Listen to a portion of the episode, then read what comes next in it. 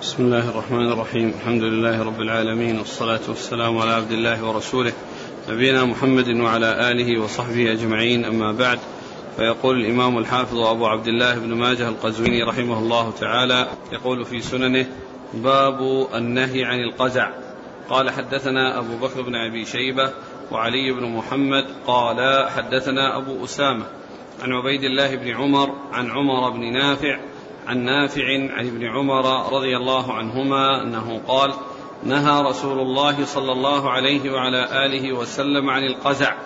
قال وما القزع؟ قال أن يحلق من رأس الصبي مكان ويترك مكان. بسم الله الرحمن الرحيم. الحمد لله رب العالمين وصلى الله وسلم وبارك على عبده ورسوله نبينا محمد وعلى آله وأصحابه أجمعين. أما بعد يقول الإمام ماجه رحمه الله باب النهي عن القزع. والقزع هو أن يحلق بعض الرأس ويترك بعضه. والأصل في القزع أنه يطلق على القطعة من السحاب أو القطع من السحاب يقال للقطعة قزعة. ويقال لأخذ بعض الرأس وترك بعضه يقال له قزع. و فهو أخذ بعض الشعر وترك بعضه. أخذ بعض شعر الرأس وترك بعضه. يقال له قزع. وشعر الرأس إما أن يترك كله وإما يؤخذ كله. ولا يؤخذ بعضه ويترك بعضه. ولهذا جاء في الحديث يعني عن النبي صلى الله عليه وسلم أنه لما رأى يعني آه، من أخذ بعض شعر رأسه قال لا خذوه كله احلقوه كله أو دعوه كله. احلقوه كله أو دعوه كله. إما كله يكون محلوقا وإما كله يبقى على ما هو عليه. لا يعني آه، يكون بعضه كذا وبعضه كذا. وهذا له شبه في المسألة المسألة السابقة. والتي أشرت إليها وإن كان بينهما شيء من الفرق إلا أن فيه شبه وهي آه التي آه آه مر يعني مسألتان وهي كون الإنسان يكون بين الشمس والظل أو يمشي بنعل واحدة ويحفي نعل يمشي بنعل واحدة فتكون رجل منعولة ورجل غير منعولة. أو يعني يجلس بعضه بالشمس وبعضه بالظل. جاء النهي في ذلك وهذا يشبهه. وإن كان يختلف عنه لأن لأن ذاك فيه إضرار ب يعني بشيء من الجسم و يعني وإحسان إلى إلى بعضه فيكون النعل الواحدة كون الإنسان يمشي بنعل واحدة يعني يكون فيه وقاية لإحدى الرجلين والثانية آه، تتعرض ل آه، للرمضة وتتعرض للأشواك والزجاج والحصى وما إلى ذلك. فيكون في عدم توازن يعني من ناحية الصحة ومن ناحية المصلحة والفائدة. وكذلك الجلوس بين الظل والشمس لأن بعضه يكون بارد وبعضه يكون حار. بعض جسم الإنسان يكون حار وبعضه يكون بارد. هذا يشبهه في كونه آه آه، يترك كله أو يؤخذ كله. كما أن الإنسان يكون في الظل كله أو في الشمس كله أو يمشي حافيا للرجلين كل جميعا أو يمشي منتعلا للرجلين جميعا. هنا يشبه يشبه هاتين المسألتين من جهة أنه يعني آه، لا يحلق بعضه ويترك بعضه وإنما يحلق كله ويترك كله أو يترك كله.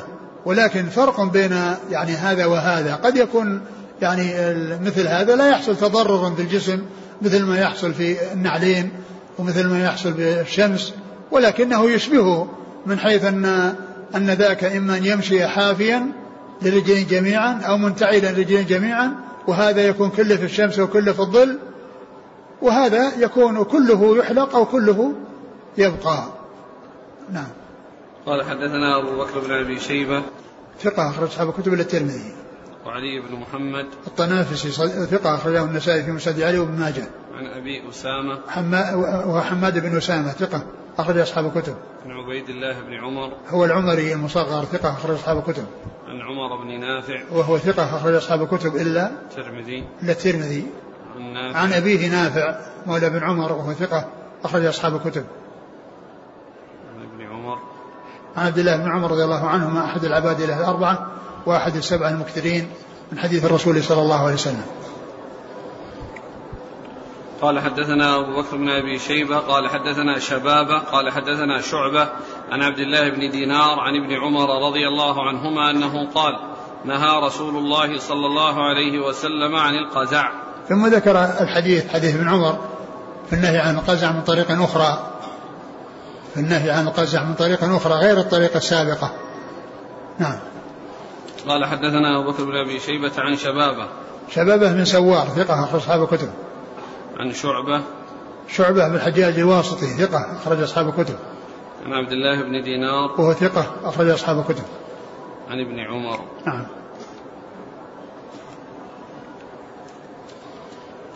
يقول من يحلق بعض رأسه للحجامة هل يدخل في القزع؟ لا ما يدخل في القزع. إذا حلق بعض رأسه للحجامة لا يقال له قزع وإنما القزع يعني يحلق بعضه ويترك بعضه آه، لا للحجامة لأن الحجامة الأمر يتطلب مكان المحجم أن يكون ليس فيه شعر حتى يلصق المحجر المحجم بالجسم في جسم الإنسان دون أن يكون بينه وبينه شعر فهذا تقتضيه الحاجة. وأما ذاك ليس ليس من هذا القبيل. أما القزع ليس من هذا القبيل. قد يتخذه الناس يعتبر هذا تجمل وهو لا يجوز. نعم. حلق شعر الرقبة أو حواف الرأس. الرقبة ليست من من الرأس. ويعني آه، وكونه يؤخذ يعني آه، أطراف الرأس وهو من الرأس يعني هذا هذا مثل القزع هذا نوع من القزع وإن كان أنه مو شديد أو كثير لأنه أخذ بعض الرأس. أخذ بعض الرأس يعني من أطرافه. نعم. فلا يفعل هذا وإنما مسألة الرقبة هذه تختلف عن تختلف عن الرأس. ليست الرقبة من الرأس. وشعر الرقبة ليس من شعر الرأس.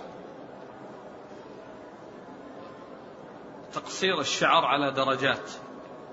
يعني قد يكون الأعلى أطول ثم ينزل والله يبدو يبدو أن هذا يعني شبيه بالقزع لأن القزع يعني حلق بعض الرأس وترك بعضه وهذا يعني يقصر بعضه ويترك بعضه.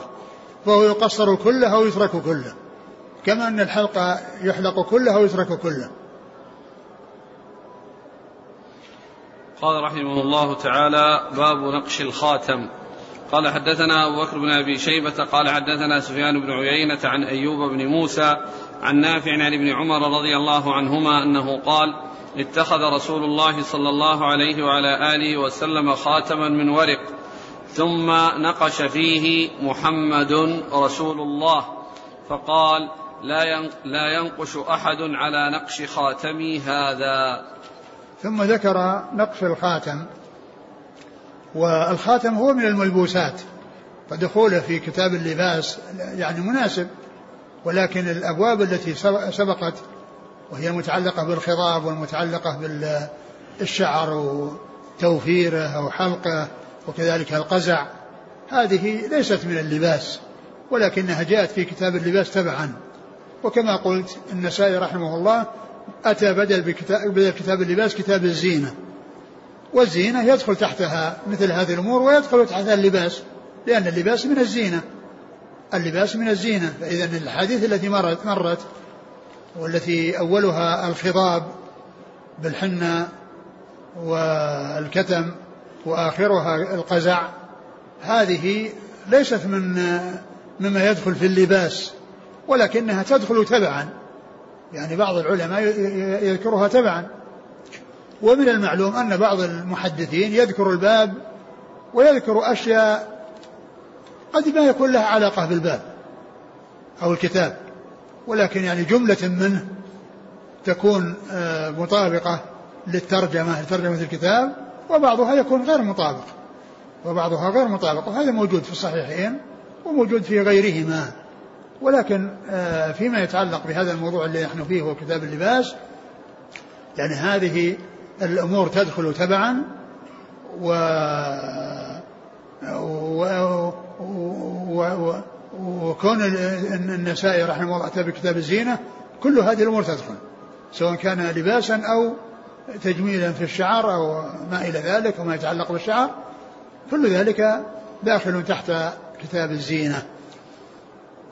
ثم إنه هنا ذكر أو عاد إلى ذكر بعض المسائل المتعلقة باللباس وهي الخاتم والخاتم لباس الخاتم لباس يلبس والخاتم له صفات وهنا ذكر شيئا من صفاته وهو النبي صلى الله عليه وسلم يعني اتخذ خاتما وجعل نقشه يعني اتخذ خاتما من فضة وجعل نقشه محمد رسول الله.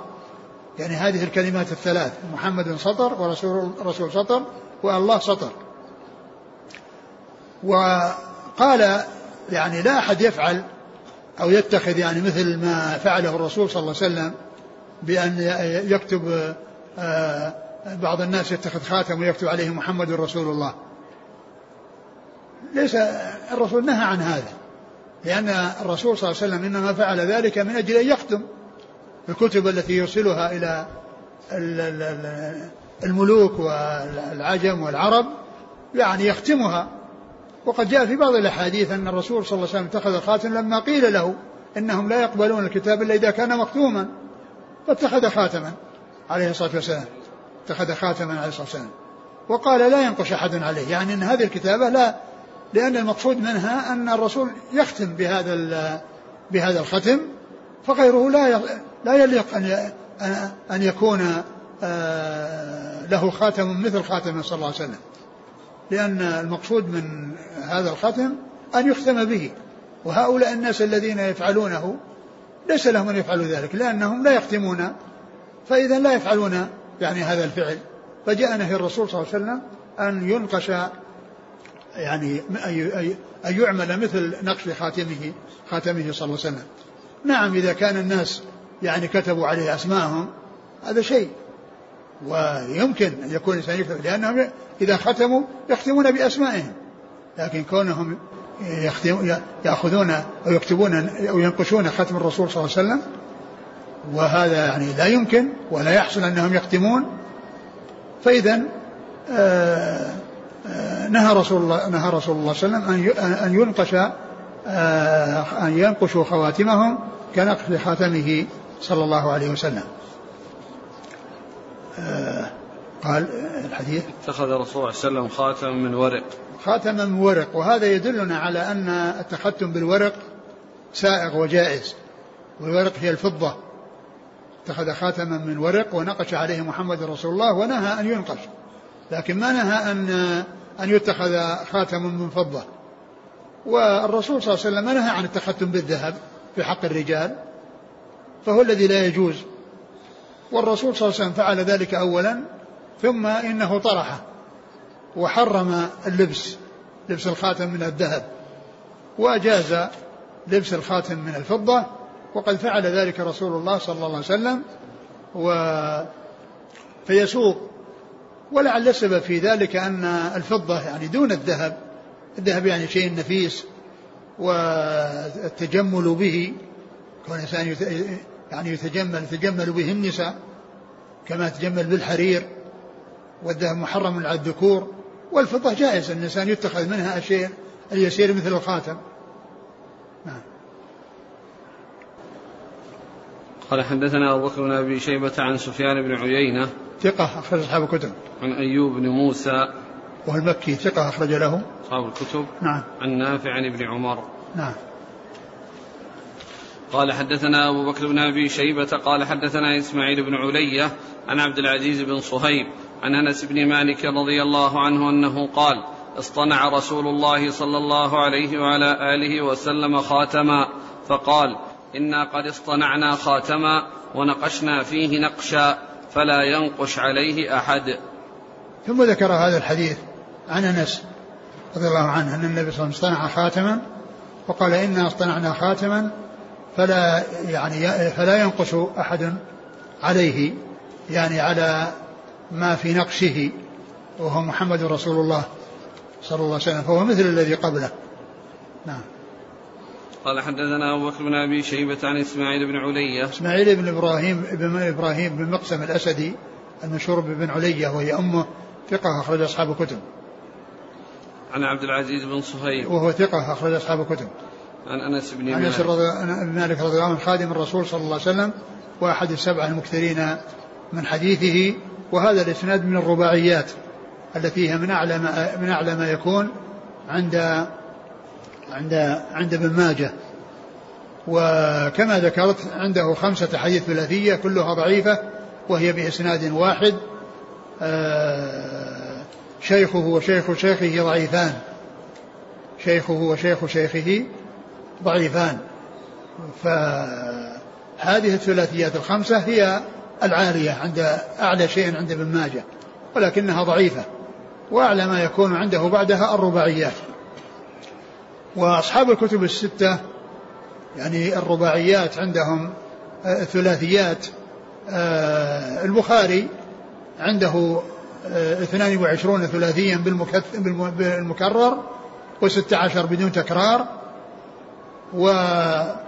والترمذي عنده حديث واحد ثلاثي وابن ماجه عنده خمسة حديث ثلاثية كلها ضعيفة بإسناد واحد. أما مسلم وأبو داود والنسائي فأعلى ما يكون عندهم الرباعيات. أعلى ما يكون عندهم الرباعيات ليس عندهم ثلاثيات. نعم. قال حدثنا محمد بن يحيى قال حدثنا عثمان بن عمر قال حدثنا يونس عن الزهري عن أنس بن مالك رضي الله عنه أن رسول الله صلى الله عليه وعلى آله وسلم اتخذ خاتما من فضة له فص حبشي ونقشه محمد رسول الله. ثم ثم ذكر هذا الحديث عن أنس وهو مثل الذي قبله اتخذ خاتم من فضة وفصه حبشي. الفص هو الذي يعني يكون في يعني آه، آه، في في الخاتم والذي يعني يكون بارز وفيه متسع للكتابة يكتب فيه. ف وفصله حبشي. قيل الحبشي أنه حجر أنه يأتي من الحبشة أو أو يصنع في الحبشة. يعني ف آه، وختم وناقشه النقش الذي الذي مر.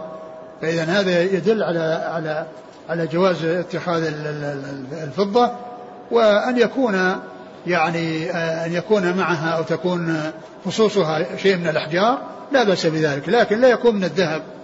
لا يكون فصلها من الذهب لأن الذهب محرم من استعماله وإنما يكون من غير الذهب من الأحجار الكريمة أو الأشياء الأخرى التي هي غير فضة وغير ذهب.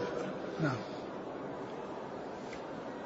وإذا كان فصله من فضة يعني وكله يعني قطعة واحدة ولكن المكان الذي يكتب فيه قطعة من الفضة يعني مكان من جنسه آه، آه، ما في بأس وإنما البأس أن يكون من الذهب.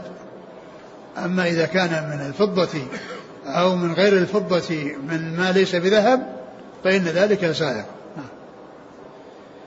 قال حدثنا محمد بن يحيى. هو الذهلي وهو ثقة أخرج البخاري وأصحاب السنن عن عثمان بن عمر. ثقة أخرج أصحاب الكتب. عن يونس. يونس بن يزيد الأيلي ثقة أخرج أصحاب الكتب. عن الزهري. محمد بن مسلم بن شهاب محمد بن مسلم بن عبيد الله بن شهاب الزهري ثقة أخرج أصحاب الكتب. عن أنس بن مالك. رضي الله عنه. وأنس بن مالك رضي الله عنه من صغار الصحابة. والزهري من صغار التابعين. الزهري من صغار صغار التابعين. وصغار التابعين يروون عن صغار الصحابة.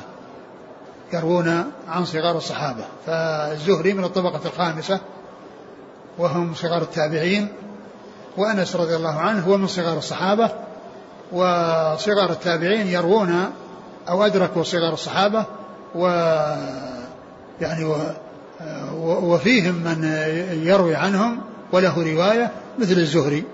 نعم.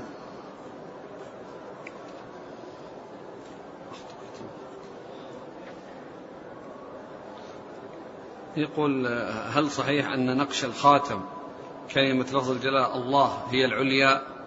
ما أدري. لا ما ما لأن الترتيب كما هو محمد رسول الله. يعني كلمة رسول يعني هي التي بعدها المضاف إليه. كيف يقال الله محمد رسول الله؟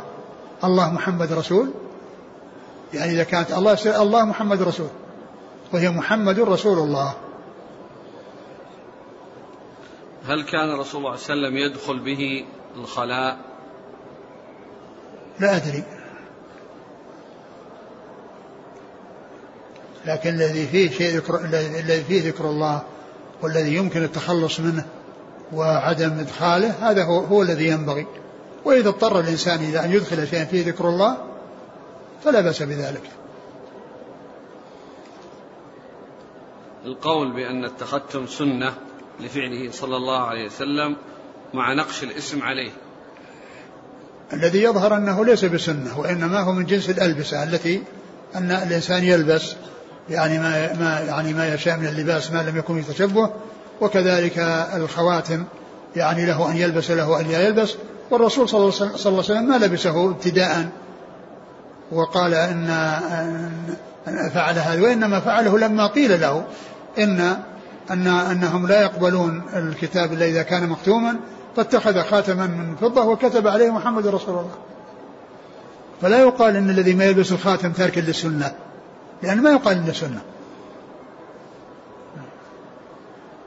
قال رحمه الله تعالى باب النهي عن خاتم الذهب.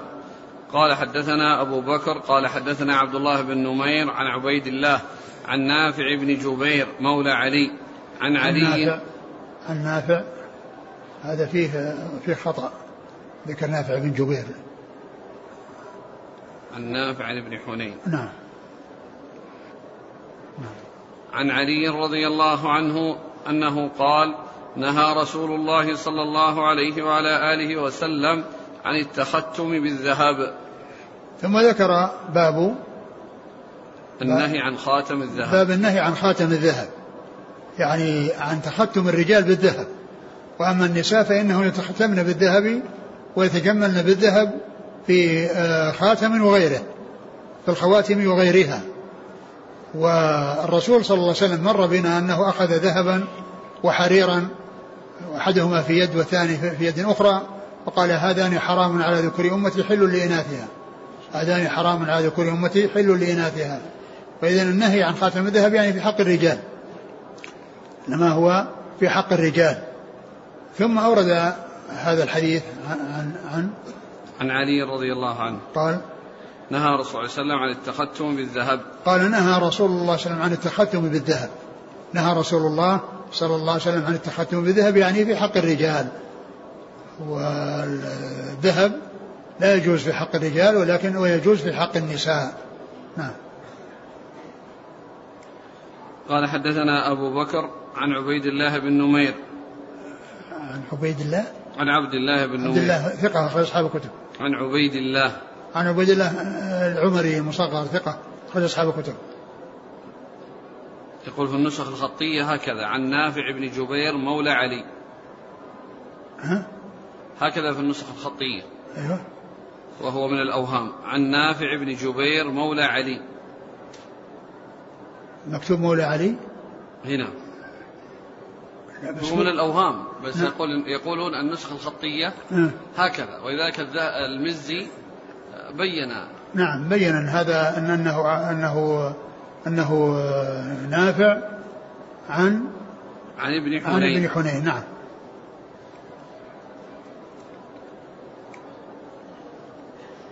نافع.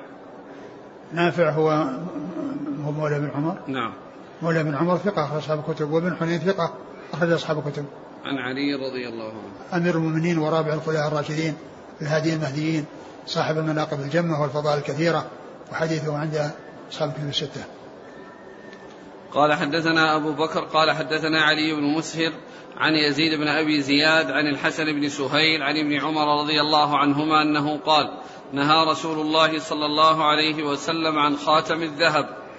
ثم ذكر حديث ابن عمر أن النبي صلى الله عليه وسلم نهى عن خاتم الذهب يعني في حق الرجال وهو مثل الذي قبله وفي إسناده ضعف فهو ضعيف الإسناد صحيح المتن المتن صحيح والإسناد ضعيف. لأن فيه يزيد بن, بن أبي زياد وهو ضعيف. نعم. قال حدثنا أبو بكر عن علي بن مسهر. ثقة أخرج أصحاب الكتب. عن يزيد بن أبي زياد. وهو ضعيف أخرج له. قال تعليقا مسلم وأصحاب السنن. نعم. عن الحسن بن سهيل. وهو مقبول. أخرج له ابن ماجه. نعم. عن ابن عمر. نعم.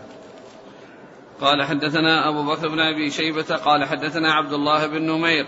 عن محمد بن إسحاق عن يحيى بن عباد بن عبد الله بن الزبير عن أبيه عن عائشة أم المؤمنين رضي الله عنها أنها قالت أهدى النجاشي إلى رسول الله صلى الله عليه وسلم حلقة فيها خاتم ذهب فيه فص حبشي فأخذه رسول الله صلى الله عليه وعلى آله وسلم بعود وإنه لمعرض عنه أو ببعض أصابعه ثم دعا بابنة ابنته أمامة بنت أبي العاص فقال تحلي بهذا يا بني. ثم ذكر هذا الحديث وهو أن النجاشي أهدى إلى النبي صلى الله عليه وسلم حلقة فيها خاتم من ذهب فصه حبشي. فالرسول صلى الله عليه وسلم يعني أخذه بأصابعه أو بعود ونادى آه، ابنة بنته آه، يعني آه، زينب وهي أمامة فقال خذيه يا بني فتحلي به.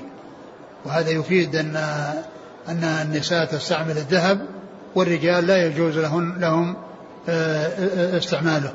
الرجال لا يجوز لهم استعماله والنساء آه، لهن استعمال الذهب. وقوله حلقة يعني فيها ما أدري إيش المقصود بالحلقة هذه هل هي يعني شيء يعني آآ آآ مع يعني حلقة يعني متصل بها أو يعني مربوط بها يعني خاتم ذهب أو أنها مع الحلقة يعني في في في وعاء واحد. المقصود من ذلك أن أنه قال حلقة فيها. يعني معناه أن الحلقة شيء والخاتم شيء. ولكن التختم إنما هو بالذهب وهو للنساء دون الرجال. ولهذا الرسول صلى الله عليه وسلم تركه وأعرض عنه وأعطاه لمن يستعمله ولمن يباح له استعماله وهو النساء. فقال خذيه يا بنية فتحلي به. نعم. تحلي به يعني اتخذيه حليا لك.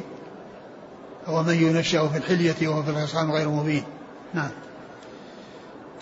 قال حدثنا أبو بكر بن أبي شيبة عن عبد الله بن نمير عن محمد بن إسحاق محمد بن إسحاق المدني صدوق أخرج له البخاري تعليقا ومسلم وأصحاب السنن. عن يحيى بن عباد وهو؟ ثقة أخرج البخاري القراءة وأصحاب السنن. نعم. عن أبيه وهو؟ ثقة أخرج أصحاب الكتب. نعم. عن عائشة. عن عائشة أم المؤمنين رضي الله عنها وأرضاها الصديقة بن صديق وهي من أكثر رواية عن رسول الله صلى الله عليه وسلم والحديث فيه ابن إسحاق وقد عن عن ولكنه صرح بالتحديث في سنن أبي داود.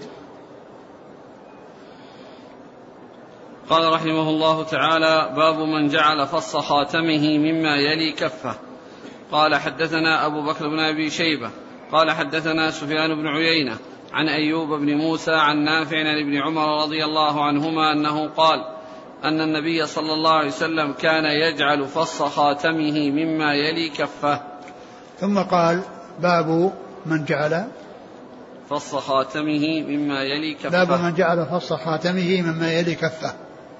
يعني فص الخاتم الذي عرفنا أنه منقوش فيه محمد رسول الله كان عليه الصلاة والسلام يجعله مما يلي كفه. يعني أن المكان البارز أو الواسع الذي فيه الفص والذي فيه الكتابة يكون مما يلي كفه يعني من باطن كفه. ومن باطن كفه. ولا أدري يعني ما الحكمة في ذلك. اللهم إلا أن يقال إن أن هذا أصون له وألا يعني يتعرض يعني إذا كان بارزا وكان خارجا عن ال يعني ليس مما الكف الذي يمكن يعني آه، آه، حفظه ويعني القبض عليه ولا يتعرض لأن يحصل له شيء لو كان بارزا بأن يصيبه شيء أو تتأثر الكتابة. الله تعالى أعلم لكن قد يكون هذا. تكون هذه الفائدة آه، فيما إذا كان من الباطن يكون أصون له وأحفظ له لئلا يتعرض أو تتعرض للكتابة أو يتعرض يعني بأن يحكه شيء فيتأثر الكتابة. نعم. قال حدثنا أبو بكر بن أبي شيبة عن ابن عيينة عن أيوب بن موسى عن نافع عن ابن عمر. هذا الإسناد مرة. قال حدثنا محمد بن يحيى قال حدثنا إسماعيل بن أبي أويس قال حدثني سليمان بن بلال عن يونس بن يزيد الأيلي عن ابن شهاب عن أنس بن مالك رضي الله عنه أن رسول الله صلى الله عليه وعلى آله وسلم لبس خاتم فضة فيه فص حبشي كان يجعل فصه في بطن كفه. ثم ذكر هذا الحديث عن أنس وهو مثل ما تقدم. نعم. قال حدثنا محمد بن يحيى عن إسماعيل بن أبي أويس. وهو صدوق أخرج له. أصحاب الكتب إلا النسائي. نعم. عن سليمان بن بلال. ثقة أخرج أصحاب الكتب. عن يونس عن ابن شهاب عن أنس. نعم. قال رحمه الله تعالى باب التختم باليمين. قال حدثنا أبو بكر بن أبي شيبة قال حدثنا عبد الله بن نمير عن إبراهيم بن الفضل عن عبد الله بن محمد بن عقيل عن عبد الله بن جعفر رضي الله عنهما أن النبي صلى الله عليه وعلى آله وسلم كان يتختم في يمينه. ثم ذكر باب التختم باليمين. يعني الخاتم هل يوضع في اليد اليمنى أو اليد اليسرى؟ جاءت الأحاديث الصحيحة في هذا وفي هذا. جاءت بالتختم باليمين وبالتختم بالشمال. وكلها ثابتة عن رسول الله صلى الله عليه وسلم في صحيح مسلم. يعني يعني كونه يعني الخاتم بيمينه والخاتم بشماله. ولعل يعني التوفيق بينها أنه يكون أحيانا في اليمين وأحيانا في الشمال. يعني معناه أنه يكون يلبسه أحيانا في اليمين وأحيانا بالشمال فكل من رآه أو من رآه من ذكر اليمين فقد رآه في اليمين ومن ذكر الشمال فقد رآه في الشمال. يعني أنه يلبس أحيانا هكذا وأحيانا هكذا وكل يخبر بما رآه وبما شاهده. فالحديث آه، فالتختم باليمين ثابت والتختم باليسار ثابت وكل منهما يعني آه، ثابت. ولكن لو لو جعل باليمين يعني إذا كان فيه ذكر الله يعني فهو أولى من من الشمال لأن الشمال قد تستعمل في في أمور يعني فيها محذور وفيها يعني شيء من ناحية يعني كون ذكر الله عز وجل فيها كان يستنجي فيها أو يعني يمتخط فيها أو ما إلى ذلك فهو جائز. ولكن عندما آه، آه، كل هذا جائز. ولكن لو جعل باليمين أو قد تكون من أولى من جهة السلامة من آه، تعريض ما فيه ذكر الله يعني يعني لما لا ينبغي أن يعرض له. وكل منهما سائغ وقد ثبتت به السنة عن رسول الله صلى الله عليه وسلم وهو في صحيح مسلم. نعم. وقال بعض أهل العلم أنه يكون في اليمين من أجل أنه زينة والزينة أن يعني تكون في الأمور المطلوبة والأمور الطيبة تكون في اليمين. نعم.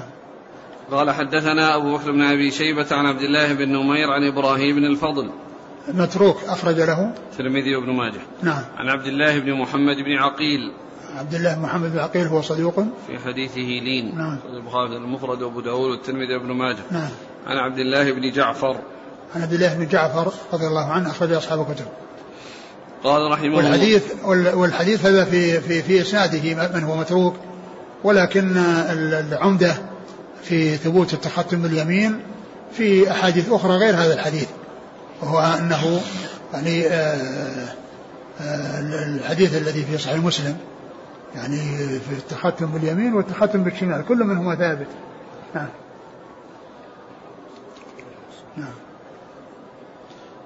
قال رحمه الله تعالى باب التختم في الإبهام. قال حدثنا أبو بكر بن أبي شيبة عن عبد الله بن إدريس عن عاصم عن أبي بردة عن علي رضي الله عنه أنه قال نهاني رسول الله صلى الله عليه وعلى آله وسلم أن أتختم في هذه وفي هذه. يعني الخنصر والإبهام. ثم ذكر هذا الحديث باب باب التختم في الإبهام, بالإبهام باب التختم بالإبهام. أورد هذا الحديث عن علي وفيه النهي عن التختم بهذه وهذه وأشار إلى الخنصر وإلى الإبهام. يعني الأصبعان في الطرفين. لكن الخنصر الخنصر جاء في صحيح مسلم أن أن أن خاتمه في خنصر يسراه وأنه رأى أنه رأى خاتمه في خنصر يسراه. فهذا يدل على ثبوت التختم بالخنصر وأنه ثابت عن رسول الله صلى الله عليه وسلم في صحيح مسلم. وأما بالنسبة للإبهام فلا نعرف ما أعرف يعني شيء يدل على يعني منعه إلا هذا الحديث. وقد جاء في بعض روايات حديث هذا الحديث أنه آه، قال آه، في صحيح مسلم هذه أو هذه وأشار إلى السبابة إلى الوسطى والتي تليها. وأشار إلى الوسطى والتي والتي تليها التي هي التي هي السبابة. فقال هذه أو هذه. فيحتمل أن يكون هذا للشك أو يكون يعني أن المقصود به التنويع وأنه نهي عن هذا وعن هذا. أما بالنسبة للإبهام فقد جاء في هذا الحديث. ولا أعرف يعني شيء يعني يدل على التختم بالإبهام. و والحديث هذا يدل على منعه. هذا الحديث يدل على منعه. نعم. قال حدثنا أبو بكر بن أبي شيبة عن عبد الله بن إدريس الأودي ثقة أصحاب الكتب. عن عاصم هو بن كليب وهو صدوق أخرج له البخاري تعليقا ومسلم وأصحاب السنن نعم. عن أبي بردة. من أبي موسى الأشعري ثقة أخرج أصحاب الكتب. عن علي. عن علي رضي الله عنه مر ذكره. نعم. الشيخ يقول شاذ. نعم يقول شاذ يعني كأنه. لأنه يخالف آه، اللفظ الذي في صحيح مسلم لأن ذاك آه، قال هذه أو هذه. هذه أو هذه. وقضية الإبهام ما نعلم يعني شيء يدل على على الجواز. وقضية الخنصر كما عرفنا جاء في صحيح مسلم ما يدل على خلاف ما جاء في هذا الحديث. يعني قال شاذ يعني كأنها أن الذين رووه وفيه هذه أو هذه يشير إلى السبابة الوسطى والتي تليها آه أنه أقوى ويعني أرجح لأن الشاذ هو ما يرويه الثقة مخالفا منه أوثق منه. ما يرويه الثقة مخالفا منه أوثق منه. فيكون المحفوظ يعني الأرجح يقال له محفوظ ويقابله الشاذ. والشاذ يكون صحيح الإسناد ولكن غيره أرجح منه. يعني جاء يعني متن يعني يدل على أن غيره أرجح منه. فقوله أن شاذ لعل بهذا الاعتبار.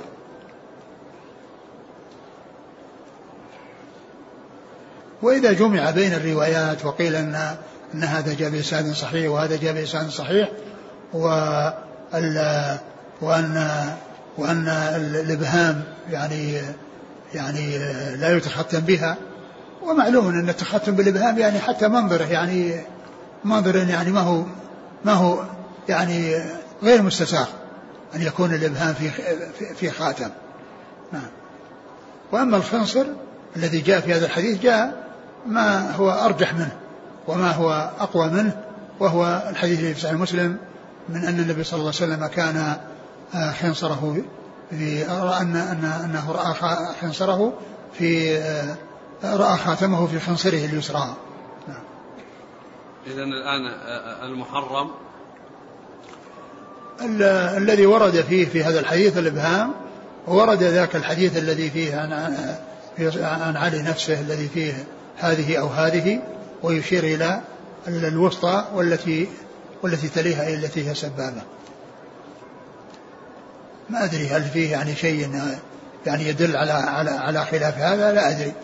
لكن على حسب يعني ما ورد في هذين الحديثين النهي جاء في هذه أو هذه وبالنسبة للوسطى والتي تليها أي سبابة والإبهام جاء فيه هذا الحديث. أما الخنصر فقد جاء ما يدل عليه والبنصر ما نعلم شيء يعني يدل على المنع منها البنصر التي بجوار الخنصر. لبس أكثر من خاتم ما حكمه؟ والله ما أعلم ما أعلم في شيء لا أدري. يعني كون النساء تلبس أكثر من خاتم للتجمل ما في بأس. لكن كون الرجال يلبسون عدة خواتم لا أعرف, لا أعرف فيه شيء. قال رحمه الله تعالى باب الصور في البيت. والله تعالى أعلم وصلى الله وسلم وبارك على عبده ورسوله نبينا محمد وعلى آله وأصحابه أجمعين. جزاكم الله خيرا وبارك الله فيكم وألهمكم الله الصواب ووفقكم للحق. نفعنا الله ما سمعنا وغفر الله لنا ولكم وللمسلمين أجمعين. آمين.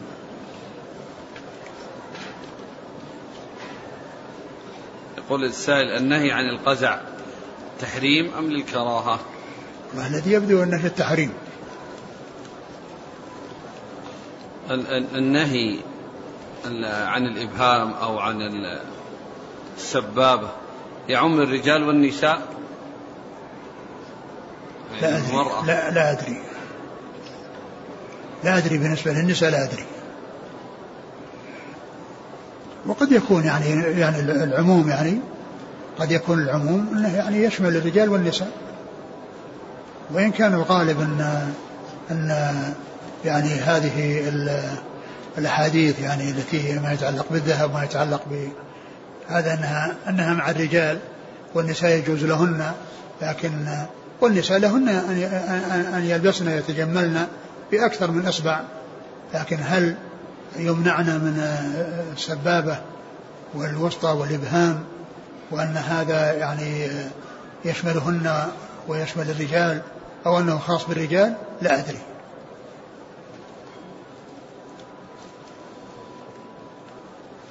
يقول هل يكره حمل الذهب كما فعل النبي صلى الله عليه وسلم حين أخذه بعود لا قال بعود أو بإصبعه أو بأصابعه. يقول هل اتخذتم في البنصر تشبه بالنصارى؟ ما السنة جاءت بهذا. السنة جاءت بهذا عن رسول الله صلى الله عليه وسلم فلا يقال فيه تشبه وقد فعله الرسول صلى الله عليه وسلم. في البنصر البنصر. البنصر؟ لو خنصر لا البنصر. آه. أقول ما أدري لا أدري إذا كان هل هل هذا يعني من شعار النصارى؟ يعني أنا ما أعلم. لا أعلم في يعني في لكن ما أعلم شيء يمنعه. ما أعلم شيء يعني يمنع البنصر. ما حكم اتخذتم بالحديد؟ لا يجوز. الحديد لا لا يجوز اتخاذه لأن هذه حلية أهل النار.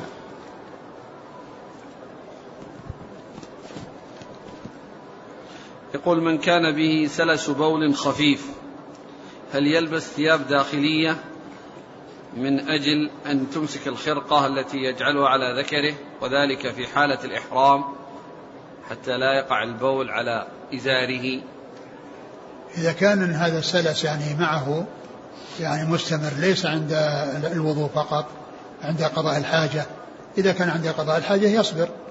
وأما إذا كان هذا سلس مستمر معه ووضع شيء يعني يحبس النجاسة حتى لا تصل إلى إلى إلى ثيابه ما في بأس. يعني يضع على ذكره شيء يعني يكون النجاسة فيه حتى لا تخرج إلى ثيابه ثم بعد ذلك يزيلها ويستبدلها بغيرها ما في بأس. ما حكم حلق شعر الصدر؟ والله ما أعلم يعني شيء ما أعلم شيء يثبته ولا ولا يمنعه لا أدري.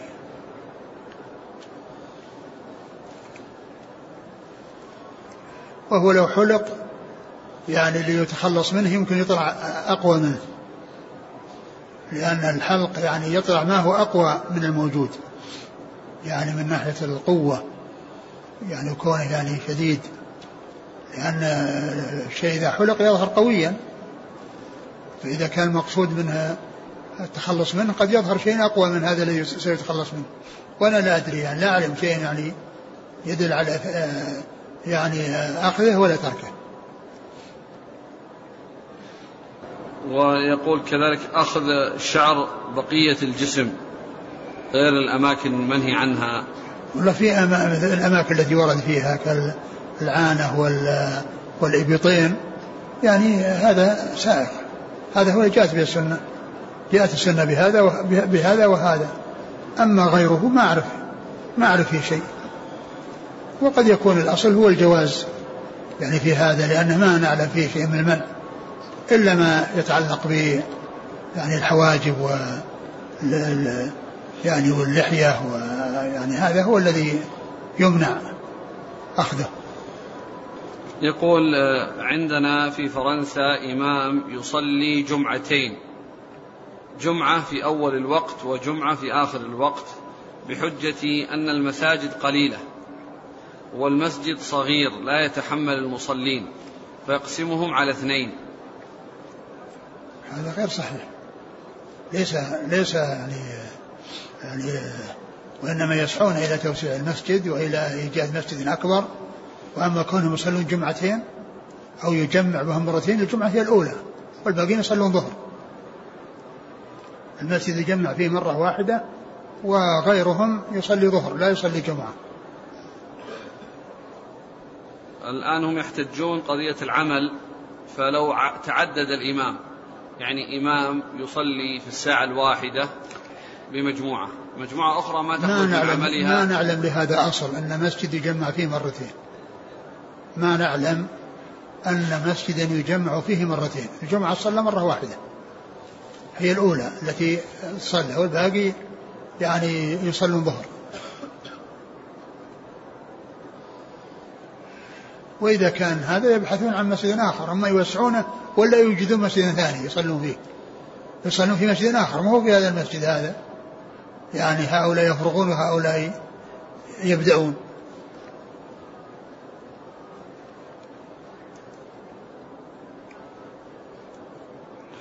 ويمكن, ويمكن, ويمكن أن يصلوا بالشوارع إذا كان الردهات والأماكن التي متصلة به بصلاة الإمام بحضور إذا امتلأ المسجد يصلي الناس يعني في في فيما حوله ولو خرج من المسجد.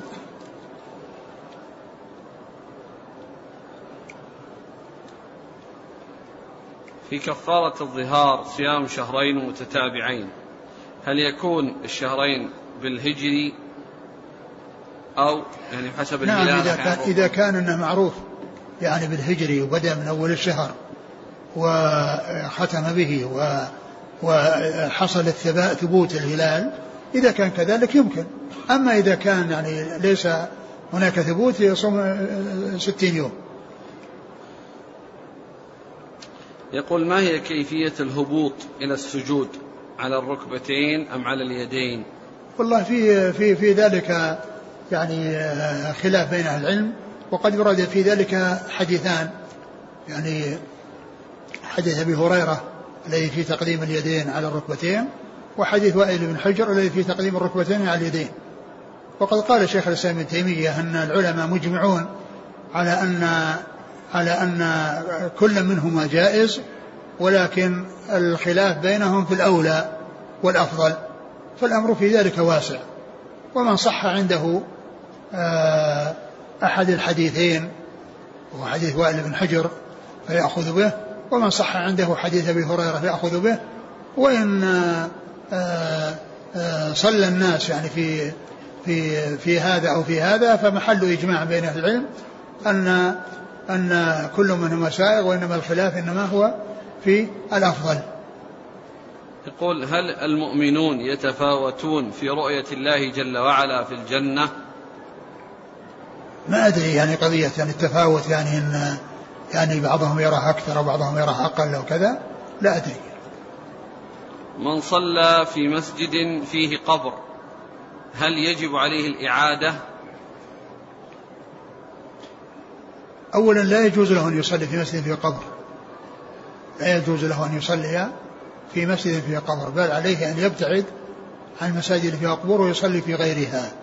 لكن إن صلى هل تصح صلاته أو لا تصح لا أدري. هل تعاد أو لا تعاد؟ لا أدري. يقول ما حكم ثقب إذن البنت الصغيرة؟ لا, لا يكون هذا تعذيبا لها؟ لا ليس في هذا تعذيب وإنما هذا هذا من من من من, من, من الأشياء اللي تحتاج إليها في الزينة والجمال و آه، ليس في ذلك تعيب هذا مثل مثل الوسم في الحيوان ومثل الختان بالنسبة ل يعني الختان. كل هذا من الأشياء التي فيها مصلحة ولا محذور فيها. وليس فيه يعني مثل مثل الوسم. الوسم فيه مصلحة وهذا فيه مصلحة. و والنساء كنا يعني يأخذن من أقراطهن في زمن صلى الله عليه وسلم. لما في حديث ابن عباس في قصة الخطبة ذهب جاء إلى النساء ووعظهن فجعلن يلقين من أقراطهن وخواتمهن أقراطهن الأقراط اللي هي معلقة في الأذن.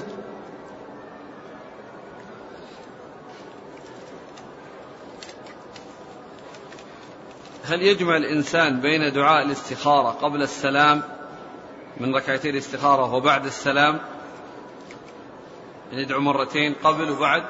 والله ما أعلم ما أعلم شيء يدل على هذا لكن الذي يظهر أنه بعد فقط. أنه يكون بعد يصلي ثم يدعو.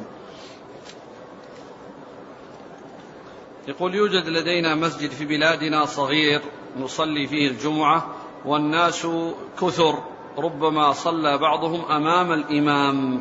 لا يجوز أن يصلى أمام الإمام. لا يجوز أن يصلي بل الإمام هو المقدم وغير والمأمون كلهم وراءه أو يعني مسامتين له إذا صفوا بجواره يمين ويسار يصح. أما أن يكونوا متقدمين عليه فلا يجوز ولا يصح.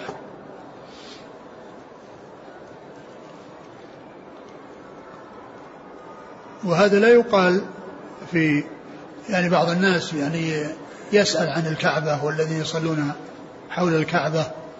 وأن الإمام يكون في جهة ثم الجهة الثانية يكون المأمومين قريبين من الكعبة. هذا ليس تقدما على الإمام هذا جائز.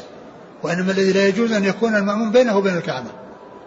الذي لا يجوز أن يكون المأمومين المأمومون بينه وبين الكعبة هذا هو الذي لا يجوز. أما أن يكونوا من الجهات الثانية ليسوا أمام الإمام وإنما من الجهة الثانية مستقبلين القبلة والكعبة فهذا لا بأس به. وإنما الممنوع أن يكونوا بينه وبين الكعبة.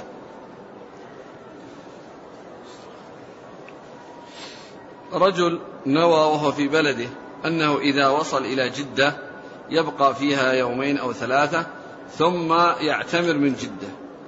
هل فعله صحيح؟ لا غير صحيح. وإنما عليه أن يعتمر من الميقات يحرم من الميقات وإذا جاء جدة يجلس فيها يومين إذا أراد يجلس وعليه إحرامه ثم يذهب إلى مكة. وأما كونه يعني جاء محرم جاء لعمرة وهو يريد عمرة فلا يجوز أن يتجاوز الميقات إلا وقد أحرم. سواء يجلس في جدة أو ما يجلس. هل يجوز التسليم على أهل القبور من خارج جدار المقبرة؟ إذا كان الإنسان يرى القبور هذا لا إشكال فيه. وأما إذا كان يعني يعني كونه مار والجدار يعني يعني آه، فيه يعني فاصل ومر بالمقبرة عن يعني يمينه وهو لا يرى القبور؟ لا أدري. أما إذا كان يرى القبور فله أن يسلم. ما حكم خاتم الخطبة المسمى بالدبلة يلبسه باليمين وبعد الزواج يلبسه يقول باليسار؟ هذا من البدع المحدثة التي قلد فيها المسلمين الكفار سواء كان باليمين أو الشمال. كل, كل ذلك لا يسوء. لا لا قبل الزواج ولا بعد الزواج. يقول أنا طالب في الجامعة الإسلامية متفرغ لطلب العلم هل الأفضل أن أبقى أكمل دراستي أم أرجع لبلدي وأخدم والدي؟ علما بأنهما مستغنيان عني راضيان بذهابي فأي العملين أحب إلى الله؟ أبد كونك تجلس ما دام والداك رضيا عنك إنك هذا هو مستغنيا عنك. وأنت تتعلم؟ تتعلم وهذا هو الأولى في حقك. ما دام أنهم مستغنين عنك وهم راضين. إيش الإشكال؟ ما بقي إشكال. الأولى أن تبقى وأن تتعلم وأن تستفيد تستفيد وتفيد. وعلمك لك ولهم. يعني مثل مثل مثل قال صلى الله عليه وسلم إذا مات ابن آدم قطع إلا ولد صالح يدعو له. أو ولد صالح يدعو له. وكونه يعني يتعلم ويعلم ويرشد. لا شك أن هذا من أعظم المكاسب للأبوين. يقول أنا شاب معاق وعلى كرسي متحرك نتيجة لمرض وراثي. والأطباء يقولون إن الزواج لا يؤثر علي وعلى زوجتي إلا بنسبة 25% من انتقال المرض إلى أطفالي. سؤالي هل إذا تقدمت للزواج يجب علي أن أخبر من أرغب بالزواج بها بهذا الأمر؟ نعم. عليك أن تخبر. عليك أن تخبر بهذا. لأن هذا شيء يعني لأولئك فيه مصلحة. وكونهم يعلمون ذلك يكون على بينة. لا شك أن هذا يعني هو الذي عليك أن تفعله.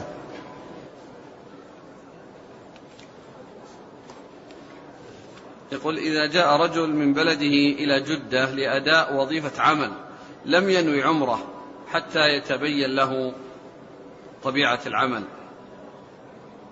ثم بعد ذلك يؤدي العمرة. من أين يحرم؟ من جدة؟ إذا كان أنه جاء لجدة لا يريد عمرة وإنما يريد عمل. ثم طرأ له يحرم من جدة, من جدة طرأ له الإحرام في جدة يحرم من جدة. إذا طرأ عليه الإحرام في جدة وهو في جدة يحرم من جدة. لكن إن كان في نيته أنه معتمر في هذه السفرة وأنه داخل وأنه سيأتي بعمرة فعليه أن يحرم. وأما إن كان قال أنا أنا آتي للعمل أنا آتي للعمل ولا أريد عمرة يعني إذا أردت عمرة فيما بعد اعتمرت من أي مكان يكون فيه فله ذلك. ما دام أنه ما جاء متجاوز الميقات يريد عمرة وإنما يريد عمل. نعم.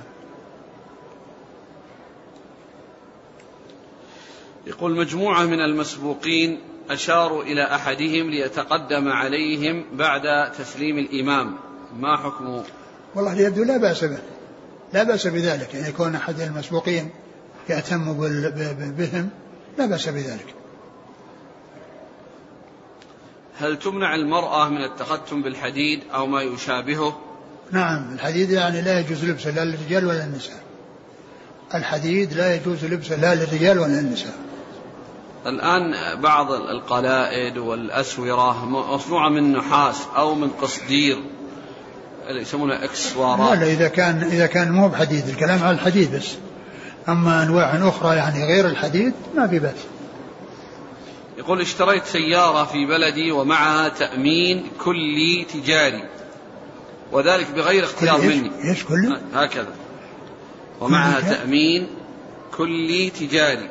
إيش الكلمة الأخيرة؟ كلي تجاري. تجاري. نعم. آه. بغير اختيار مني هل لي أن أستفيد من هذا التأمين؟ ما أدري إيش المقصود بالتأمين. يعني هو نفسه يعني الذي باعها يعني دفع تأمينا أو أنه يدفع تأمين كل سنة؟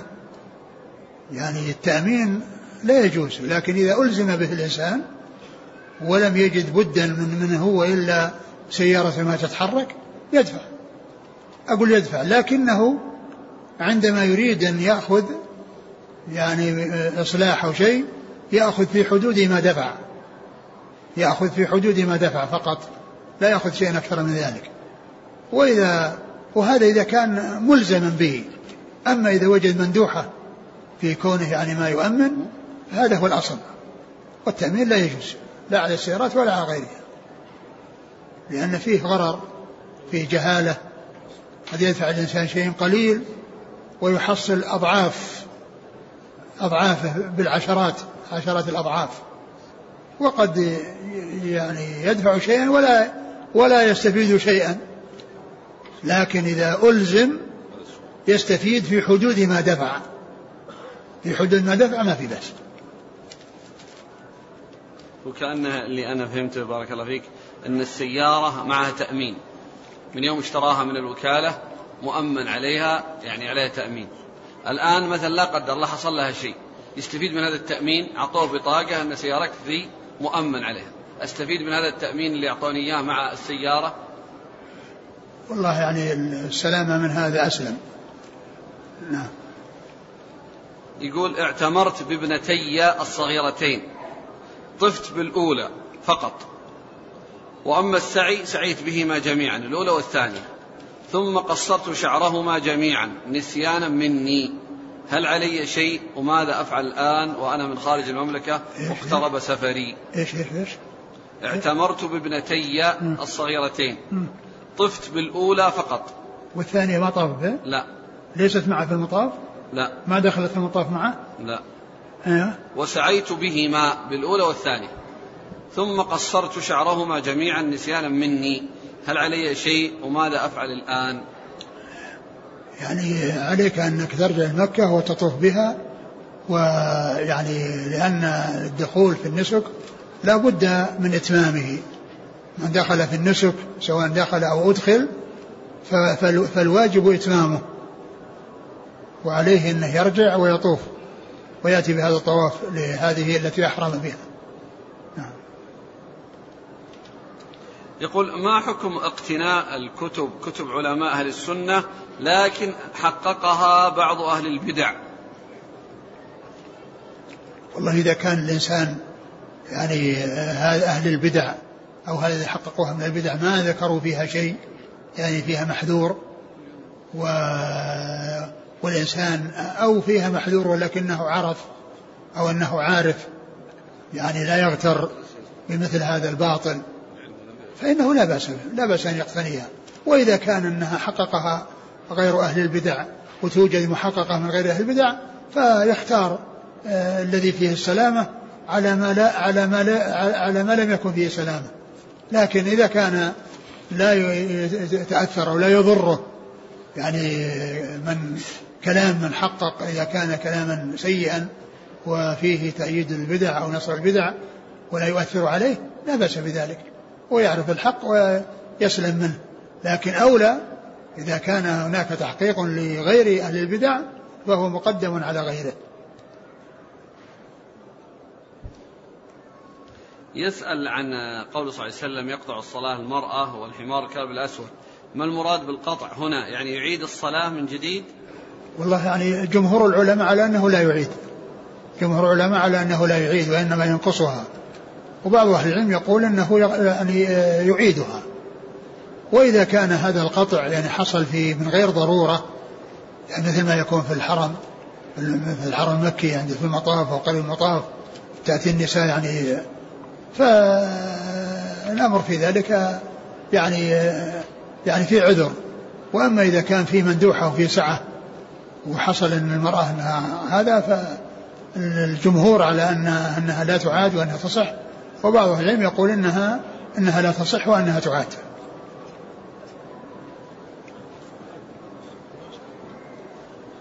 يقول أذن الفجر وفي يدي كأس من عصير هل يقاس على الماء؟ فأشربه ما دام في يدي. إذا كنت بدأت بالشرب قبل الأذان أكمل سواء عصير أو ماء. وإن كنت بدأ الأذان وأنت لم تبدأ لا تبدأ. لأنك إذا كنت بدأت جاز لك الاستمرار. يجوز في الابتداء ما لا يجوز ما يجوز في الاستدامة ما لا يجوز في الابتداء. هذه قاعدة من قواعد الشريعة. يجوز في الاستدامة ما لا يجوز في الابتداء.